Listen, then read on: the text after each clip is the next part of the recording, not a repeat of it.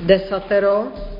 Začneme prologem, který najdeme v Žalmu 119, kdy žalmista říká, miluji tvá nařízení víc než zlato, víc než zlato rizí. Všechna ustanovení chci ve všem správně plnit. Naučil jsem se tvým nařízením. Zákon tvých úst, ten je pro mě lepší než tisíce hřiven zlata nebo stříbra. Kež by to tak bylo. Dneska budeme vykládat tedy první přikázání, které najdeme v 2. Možíšově 20. kapitole ve třetím verši.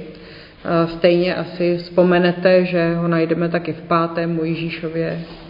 Ten verš zní naprosto jednoduše. Nebudeš mít jiného Boha mimo mne. Nebudeš mít jiného Boha mimo mne. Desatero tedy bylo dáno lidu izraelskému bezprostředně po výjití z Egypta. A nebylo dáno tím pádem do otroctví, ale do svobody. A ke svobodě jsou to ty cedule, které nás vedou, abychom nezabloudili, aby jsme přišli k té svobodě, která je v Bohu a potažmo v Kristu. Nebylo dáno k záchraně, to desatero, čili to není to, co budeme dělat, abychom byli zachráněni, ale my jsme už zachráněni. Takže desatero není ani podmínkou spásy, ale je cestou ke svobodě a ukazatelem, jak na svobodě se trvat. Takže když to řekneme, jak to tady je napsáno, v životě víry nelze začínat od desatera. Desatero není to, co by nás mělo formovat, aby se z nás stali křesťani, ale dostáváme ho, protože, jak říkal Tomáš v minulé biblické, jak je tam napsáno, ne budeš to dělat, ale děláš to. To je tvůj život, to je to, co běžně bychom měli žít. Takže musíme začínat spolu s Izraelem u toho exodu. Vyšli jsme z otroctví. A my, křesťané, pak u Krista začínáme, protože Kristus nás vysvobozuje. Takže začínáme u Boha, který člověka miluje a zachraňuje, a potom nás Kristus učí žít jako svobodné bytosti.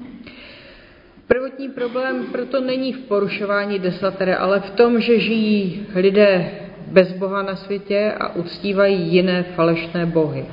A podle toho pak vypadá jejich život, který je zotročen hříchem. Je zotročen tím, pro co žijí. Takže je to tak, že eh, my samozřejmě máme jednoho Boha, všichni to vyznáváme. Máme vyznání víry apoštolské, nicejsko-ceřihradské, máme spousty vyznání víry, které nacházíme v Bibli a pořád mluvíme o tom, že Pán Bůh je ten jediný, ten, který nás vyvádí z Egypta, vyvádí nás z otroctví hříchů, který nás zachraňuje, kam směřujeme, kam jdeme. Ale když se podíváme do vlastního svědomí, tak ehm, občas se tam může objevit něco, co nás dostane, co nás ovládne, co se pro nás stane tím jiným Bohem. Desatero ale je potřeba klást na srdce lidem, kteří se připravují ke křtu, protože to je opravdu jako to, kdy ti lidi slyší, Kristus tě osvobozuje od hříchu a Pán Bůh vyvedl svůj lid z Egypta, z toho hříchu, z toho něčeho, kde jsme byli a kam se nechceme vracet. A jeho potřeba čas od času připomínat nám všem, protože desatero je opravdu směrovka, to je to, kudy jdeme. A asi vzpomenete, že, ten starý zákon nám předkládá 613 příkazů a zákazů, to je hodně. A myslím si, že by bylo fakt složité si to zapamatovat. A máme desatero, což je výtažek vlastně z těch 613 příkazů a zákazů.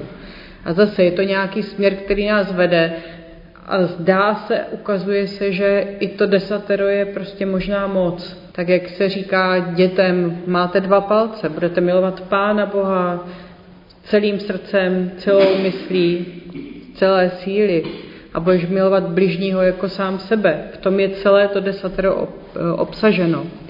Ale desatero je tedy opravdu potřeba připomínat, protože my už jsme dospělí. My máme možná víc možností se zapamatovat více než děti dva palce. Je potřeba se opravdu znovu natchnout pro zákon nebo pro smlouvu, protože smlouva s hospodinem zavazuje, ale nezotročuje. A desatero je smlouva pro svobodný lid, abychom svobodní zůstali. A to se mi zdá jako moc hezké, protože eh, svoboda je velký dar a nejsme otroci, protože jsme v Kristu svobodní. A zajímavé je, že každý z nás se umí znesvobodnit, až bychom koukali. Máme tady napsáno rozhovor, tedy člověk má mravní zákon v doši, nebo svědomí. Potřebuje ještě desatero, ony boží písemné značky na cestu? Nestačilo by se řídit tím, co má člověk v srdci? Máte k tomu nějakou dobrou odpověď? Eh, no, já přemýšlím eh, vlastně nad svědomím, což je velký boží dar a svědomí je fajn. Ale svědomí se dá strašně lehko oklamat, velmi lehce uspat a člověk, který si navykne některý hřích dělat, tak eh, velmi lehce si omluví, proč ho dělá. A to svědomí je fajn, pokud je probuzené a pokud je opravdu jako, že na něho dáme, ale pokud ne, tak s tím neuděláme zhola nic. Takže svědomí si myslím, že je fajn a mravní zákon v duši je taky fajn, protože vidíme spoustu lidí, kteří vůbec nemají žádné křesťanské základy ani nežijí nějak křesťansky a přesto jsou to slušní lidé. Takže to, že ten mravní zákon člověk do srdce dostává, je skoro, bych řekla, stoprocentně jasné. Ale to, že máme to desatero a vede ke svobodě, znamená, nemusíš to dělat. Prostě nemusíš si zaplácat hlavu tím, že budeš mít jiné bohy, že budeš mít jiné problémy s kterýmkoliv dalším bodem toho desatera. Takže řídit se tím, co máme v srdci, je fajn a myslím si, že je to taková první pomoc, kdy si člověk nespomene vůbec na nic, ale je to málo, protože Pán Bůh chce po nás víc než, než ten úplný základ. Jak ve své praxi rozumíme prvnímu přikázání, jak se projevuje v našem životě? Stalo se nám první přikázání výzvou předně k monoteismu, anebo nám pomáhá mnohem, mnohem více k monolatrii, čili uctívání toho jediného Boha? Co si myslíte, čeho se týká první přikázání?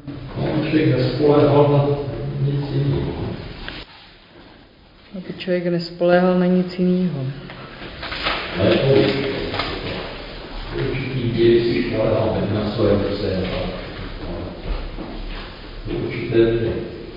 Ano, člověk, který má zkušenosti životní a umí se orientovat v životě, tak může spoléhat i sám na sebe, že, že prostě věci zvládá, to asi jo.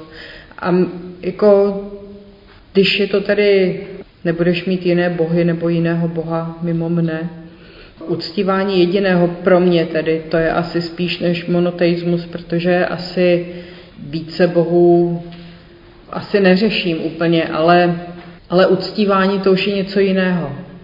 A nevím, jaká je vaše zkušenost, ale jako Bůh se dá udělat z kde čeho. Z peněz, z práce, z uznání, z rodiny, z přátel. Bůh může být pro nás všecko, co nám stojí za přemýšlení čem je pro nás nebezpečí, že překročíme první přikázání? Co, co může být nebezpečím pro vás konkrétně, že budete mít jiného Boha? Co by se vám tak mohlo stát jiným Bohem, než je Bůh? Jo, majetek, peníze určitě, protože člověk, když má peníze, tak ví, že si téměř všechno koupí, nebo si to aspoň zaplatí v lepší kvalitě.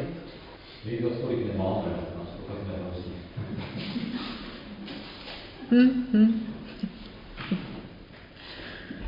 Jo, ale já bych řekla, že kromě majetku mně připadá, že pro lidi je to často výkon, jako kolik zvládnou práce a ta práce je, já to řeknu ve velkých uvozovkách a berte to tak prosím, velkým pokušením.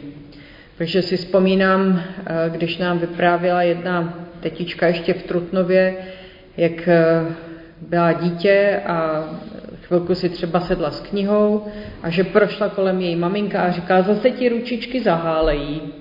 Prostě práce je velká hodnota ale taky má jenom prostě svoje místo. A když nám Pán Bůh, což si budeme říkat za několik týdnů, říká, aby jsme měli den, kdy budeme světit hospodina, aby to byl den volna, tak to má nějaký důvod, že jo. Tak, pustíme se do toho, budeme číst z Exodu 32. kapitoly 1. až 8. verš a čteme tam toto. Když lid viděl, že Mojžíš dlouho nesestupuje z hory, zhromáždil se k Áronovi a naléhali na něj. Staň a udělej nám Boha, který by šel před námi. Vždyť nevíme, co se stalo s Mojžíšem, s tím člověkem, který nás vyvedl z egyptské země. Aaron jim řekl, strhněte zlaté náušnice z uší svých žen, synů a dcer a přineste je ke mně. I strhal si všechen lid z uší zlaté náušnice a přinesl je k Áronovi. On je od nich vzal, připravil formu a odlil z toho sochu bíčka. A oni řekli, to je tvůj Bůh Izraeli, který tě vyvedl z egyptské země. Když to Áron viděl, vybudoval před ním oltář. Potom Áron provolal, zítra bude hospodinova slavnost. Na zítří za časného jítra obětovali oběti zápalné a přinesli oběti pokojné. Pak se lid usadil k jídlu a pití. Nakonec se dali do nevázaných her. I promluvil hospodin k Mojžíšovi. Sestup dolů, tvůj lid, který si vyvedl z egyptské země, se vrhá do skázy. Brzy uhnuli z cesty, kterou jsem jim přikázal. Odlili si sochu bíčka a klanějí se mu, obětují mu a říkají, to je tvůj Bůh Izraeli, který tě vyvedl z egyptské země. A budeme pokračovat od 15. do 21. verše. Mojžíš se obrátil a sestupoval z hory s dvěma deskami svědectví v ruce. Desky byly psány po obou stranách. Byly popsané po líci i po rubu. Ty desky byly dílo boží. I písmo vyryté na deskách bylo boží. Tu Jozue uslyšel, jak lid hlučí a řekl Mojžíšovi, v táboře je válečný ryk. Ale on odvětil, to nezní zpěvy vítězů. To nezní zpěvy poražených. Já slyším hlas rozpustilých písní. Když se Mojžíš přiblížil k táboru a uviděl bíčka a křepčení, splanul hněvem. Odhodil desky a pod horou je roztříštil. Pak vzal bíčka, kterého udělali, spálil jej ohněm, rozemlel na prach, nasypal do vody a dal Izraelcům pít. Áronovi Mojžíš řekl, co ti tento lid udělal, že si na ně uvedl tak veliký hřích? To je závažný text, kdy se stalo něco špatného. A na druhou stranu možná velmi pochopitelného, protože člověk prostě se chová pořád stejně. Děláme si bohy a těm se klaníme. Porušení smlouvy. Izrael porušil smlouvu hospodinu ještě dřív, než vůbec dostal. Už těsně po přechodu Rudého moře lítostivě vzpomínal na dobu otroctví v Egyptě u plných kotlů masa. Vzpomínáte asi, že jo, měli tam to maso, měli dost všeho, cibule a trpí hladem.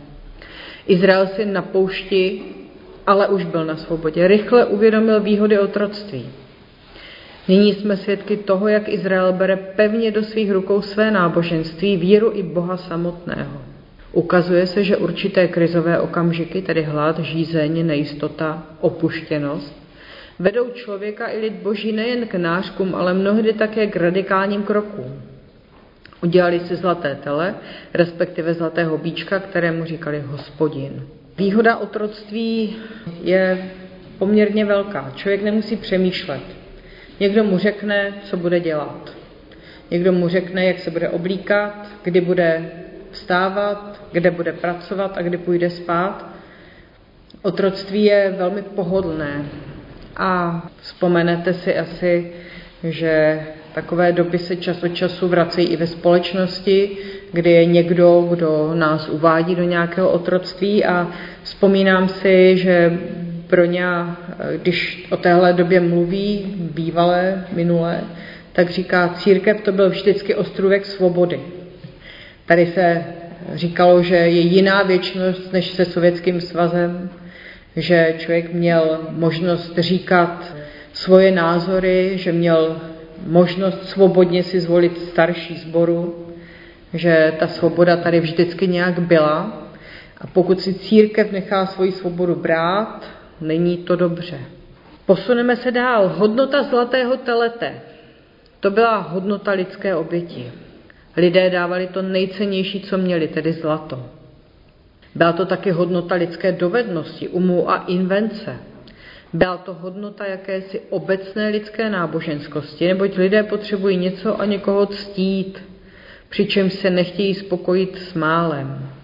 Byla to hodnota, která lidem skýtala pomoc, dávala sílu i směr, ale ve své podstatě to byla hodnota falešná, která nemohla obstát před Bohem ani před lidmi.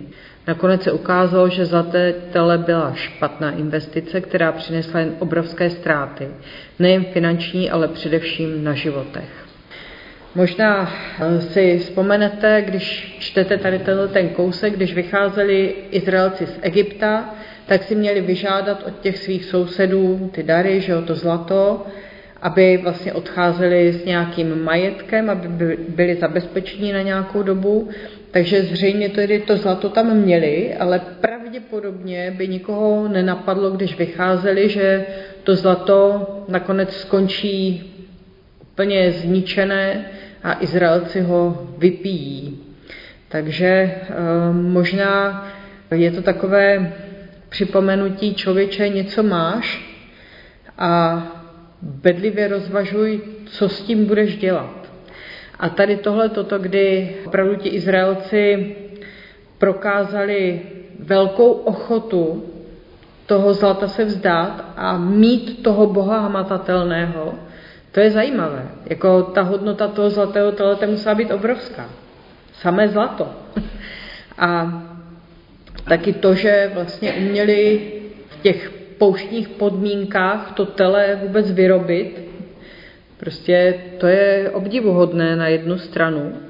A že se oni potom k něčemu takovému upínali, je poměrně pochopitelné. Ale to, že to byla špatná investice, je jasné. Výzva k radikalitě. I po z Egypta, což byl ten základní a nejradikálnější krok, je třeba odhodlat a odhodlávat se k dalším podobným krokům víry, které si s onou egyptskou radikalitou nezadají. Přiznat se ke Kristu, uvěřit v něj, vydat mu svůj život. To vše jsou rozhodné kroky, které se rovnají exodu. Tím ale vše jenom začíná. Ratifikovat smlouvu s hospodinem a žít na jejím základě vyžaduje odhodlanost stejného typu. Radikalita tady je zcela na místě, protože je to rozhodnutí, který nám určuje celý život. A pokud chceme jít za Kristem, tak nás to bude stát všechno. A není možné eh, žít polovičatě a Kristus i Pán Bůh sám předtím varují. Takže pokud nechceme být radikální křesťani, tak nevím, co jsme. A pak jsou tady ty zničené desky zákona. Ukazují, jak vážně je třeba brát smlouvu, kterou pán Bůh uzavírá se svým lidem. Zničené zlaté tele je pak třeba chápat jako nezadržitelný soud a rozklad každé snahy o modloslužbu uprostřed božího lidu. Izraelci dostali ten zákon ještě jednou, ale ta reakce Mojžíšova, kdy vlastně se setkal s tím, jak, jak Izraelci strašně brzy opustili to, co pán Bůh po nich chtěl a co pro ně udělal, tak eh, to bylo úplně k pochopení, že ten Mojžíš takhle zareagoval, ale když bychom nedělali takovéhle chyby, že si budeme dělat ty vlastní bohy a jim se budeme klanět. Protože opravdu jako smlouva je něco mimořádného. Když se uzavírá smlouva, tak je to závazné pro obě strany. A pokud jedna strana tu smlouvu porušuje, tak ta smlouva se ruší. Pán Bůh smlouvu nikdy ze své strany neporuší, jsme to pořád jenom my lidi.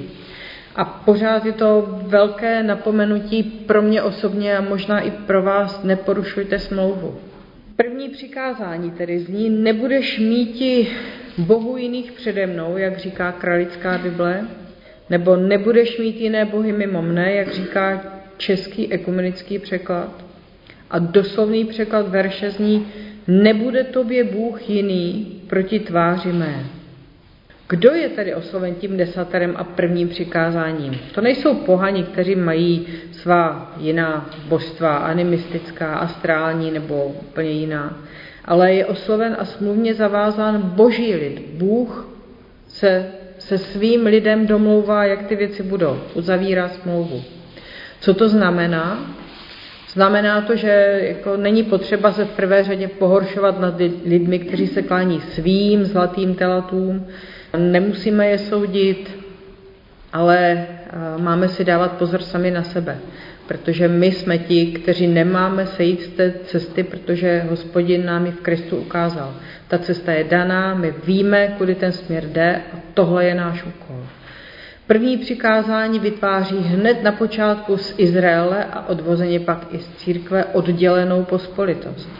Oddělenou od toho okolního světa a tam jsou ti jiní bohové, ale ne tak, že by se lid boží měl uchytit do geta a tam neprodyšně uzavřít. To ne, to ne. Takhle jako se občas chceme možná chovat a, a verše netáhněte jich s nevěřícími, nás k tomu částečně vedou, ale má to být jinak, jinak. Máme ctít jenom a jedině jediného svého Boha, který vyvedl svůj lid ze země egyptské, nebo Krista, který nás vyvedl z otroctví hříchu a smrti.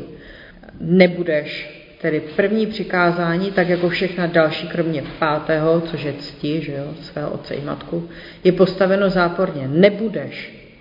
Pán Bůh ví o náboženských sklonech člověka, tak jako ví i o jiných sklonech a přichází na pomoc. Izrael si měl uvědomit, že navzdory jiným bohům, se kterými byl ve styku v Egyptě a posléze v Kenánu, v jeho případě žádný jiný bůh nepřipadá v úvahu. Nebudeš znamená jasný zákaz uchylovat se k bohům, do kterých vkládají ostatní národy a lidé svou naději. První přikázání nepolemizuje s existencí jiných bohů a není taky prvotní oporou pro monoteismus. První přikázání vytváří jedinečný vztah mezi Izraelem a hospodinem. Jenom takto exkluzivní vztah má cenu pro Pána Boha i pro člověka. To je to uctívání toho jednoho Boha tedy nebudeš mít, doslovně z hebrejštiny nebude tobě nebo nebude pro tebe. To znamená ne, že člověk nemůže žádného boha vlastnit, ale pro lid hospodinů žádný jiný bůh nepřipadá v úvahu. Není tu pro něj, říká Heller. První přikázání nás tak učí, že ne my vlastníme Boha, ale my jsme božím vlastnictvím. Zrovna tak ale nejsme ani vlastníky té nejsvětější pravdy s tím velkým P, ale pravda je výhradně v rukou božích, je Kristova. Kristus sám říká tedy, že jo, já jsem ta cesta, pravda i život. Dále nás první přikázání a slovíčko mít vyučuje v tom, jak je třeba si hlídat vlastní myšlení a motivy. Kolem řádí politeismus, který leco slibuje. To je zlatý bík, že jo? jak píše Jan Milíč Lochman, zlatý bík je hmatatelnější než neviditelný hospodin. Ve Zlatém bíku je velmi názorně stělesněna mnohostrannost modloslužby. Bík je souhrnem plodnosti. Nejde jen o fyzickou potenci, ale o potenci hospodářskou. Bík slouží zároveň jako symbol válečné síly a moci. A tak pro člověka každé době je zboštěný sex a eros velmi oslovitelný. Stejně jako symboly a kult moci. Protože ten, kdo má moc, ať politickou nebo ekonomickou, může ovládat druhé a dovolit si může, co ostatní nemohou. A to je jádro starých i soudobých bohů a model. Čili vlastně ten obraz toho býka je opravdu něco, co je mnoho tvaré, má to mnoho významů a je v tom vlastně všechno, co člověk tak nějak považuje za důležité, za eh, pro sebe zajímavé a za oslovující. A nebudeš mít bohů jiných, a Heller opět píše, Teologicky jde o výpověď, která naznačuje, že pravý a živý Bůh není souměřitelný a vystižitelný kategoriemi biologického individua. Bůh je víc než já, ale zároveň je i víc než my. Je já i my zároveň a přece zároveň ještě něco víc. Jiný bohu jiných, tedy jiný lze též přeložit jako zadní, z čehož můžeme vytěžit následující. Všichni ostatní bohové stojí daleko za hospodinem a jsou s ním nesouměřitelní. Dále pak můžeme vytěžit rozumné varování. Nelze mít v pozadí někde nějaké náhradní božstvo. Nebudeš mít žádná zadní dvířka v případě, že by hospodin zklamal. Vys Izrael pod horou Sinaj, Mojžíš se zdržel, nervozita s nejistotou rostly, Pořídili si tedy Izraelci na vlastní náklady Boha, tedy zlaté tele, do kterého vložili všechnu svou vděčnost i naději. Izrael si udělal zadního Boha a našel v něm jistotu, kterou uctíval i prožíval. Takové myšlení a takovou praxi však hospodin co nejradikálněji odmítá. Zase jako vlastně mít nějaká zadní vrátka je pro člověka přirozené, asi to máme v životě takhle podobně asi všichni, nějaký plán B vždycky je. U toho si vzpomínám a uvědomuju tu důležitou věc, že když mluvíme o Kristu, že vlastně Kristus přišel pro člověka, který zhřešil, tak že Kristus není plán B, že Kristus je plán A. A je to dobré. Ale my si děláme plány, co bude, kdyby nám nevyšlo to, co máme, ale plány jako plán B není špatně. Špatně je to, čemu chceme věřit a čemu se chceme upínat a co je pro nás tím doufáním a nadějí. Jenom odbočím, měli jsme teď svatbu v sobotu, obrátili se na nás nějací nevěřící partneři, kteří požádali tedy eh, o snětek, protože jsou architekti a chtěli to mít na zajímavém místě, takže to bylo na střeše Lucerny a městský úřad pro ně neměl eh, oddávajícího, takže oni tedy poprosili církev. My jsme jim řekli, co to bude znamenat. Příprava na manželství, bude to církevní snětek se sliby. Staršostvo to schválilo, a když už začalo být takové to počasí ten minulý týden, kdy hodně pršelo a ochladilo se, tak jsme se ptali snoubenců, jaký mají plán B, až na té střeše bude pršet. A oni říkali, nemáme žádný. A nepršelo. Ale v tomto případě bych nějaký plán B já za sebe volila. A nebudeš mít bohů jiných přede mnou, Jinak řečeno proti tváři mé, mě navzdory, anebo vedle mne či mimo mne. V souvislosti bychom mohli i citovat Izajáše, ke komu mě chcete připodobnit, aby mi byl roven, pravý svatý. To je Izajáš 40 kapitola 25. verš. Takže z onoho přede mnou můžeme vytěžit prostý fakt, že všechno se děje před boží tváří, včetně našich pokusů o modloslužbu, která se začasto projevuje snahou sloužit dvěma pánům. Hlavně pak si můžeme opět uvědomit výlučnost a výjimečnost boží. To, že někdy člověk pravdu si vytvoří nějakého boha, který je nesouměřitelný s Bohem, je pravda a celý tento eh, oddílek, vlastně kratoučký, biblický, nás předtím varuje. Takže závěrem základní vyznání Izraela znělo hospodin Bůh náš, hospodin jeden jest. Přičemž ono jeden znamenalo mnohem víc kvalitu, pardon, než kvantitu. Čili jeden neznamenalo na počet, ale něco, co, co má nějakou cenu, nějakou kvalitu, která je mimořádná. Tak je třeba porozumět i prvnímu z deseti přikázání, že věříme v jedinečného Boha, který se naposled zjevil v Pánu Ježíši Kristu. První přikázání je, jak mají mnozí za to prvním z přikázání, tedy nejdůležitějším. Je-li hospodin naším Bohem, potom nikdo a nic nebude rozhodujícím způsobem určovat naši cestu životem. Dá se říci, že všechna ostatní přikázání jsou jistým způsobem obsažena v tomto prvním. Miluji tvá nařízení víc než zlato, víc než zlato rizí.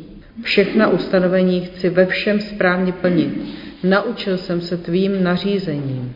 Zákon tvých úst, ten je pro mě lepší než tisíce hřiven zlata nebo stříbra. Praví již citovaný žálm 119. Amen.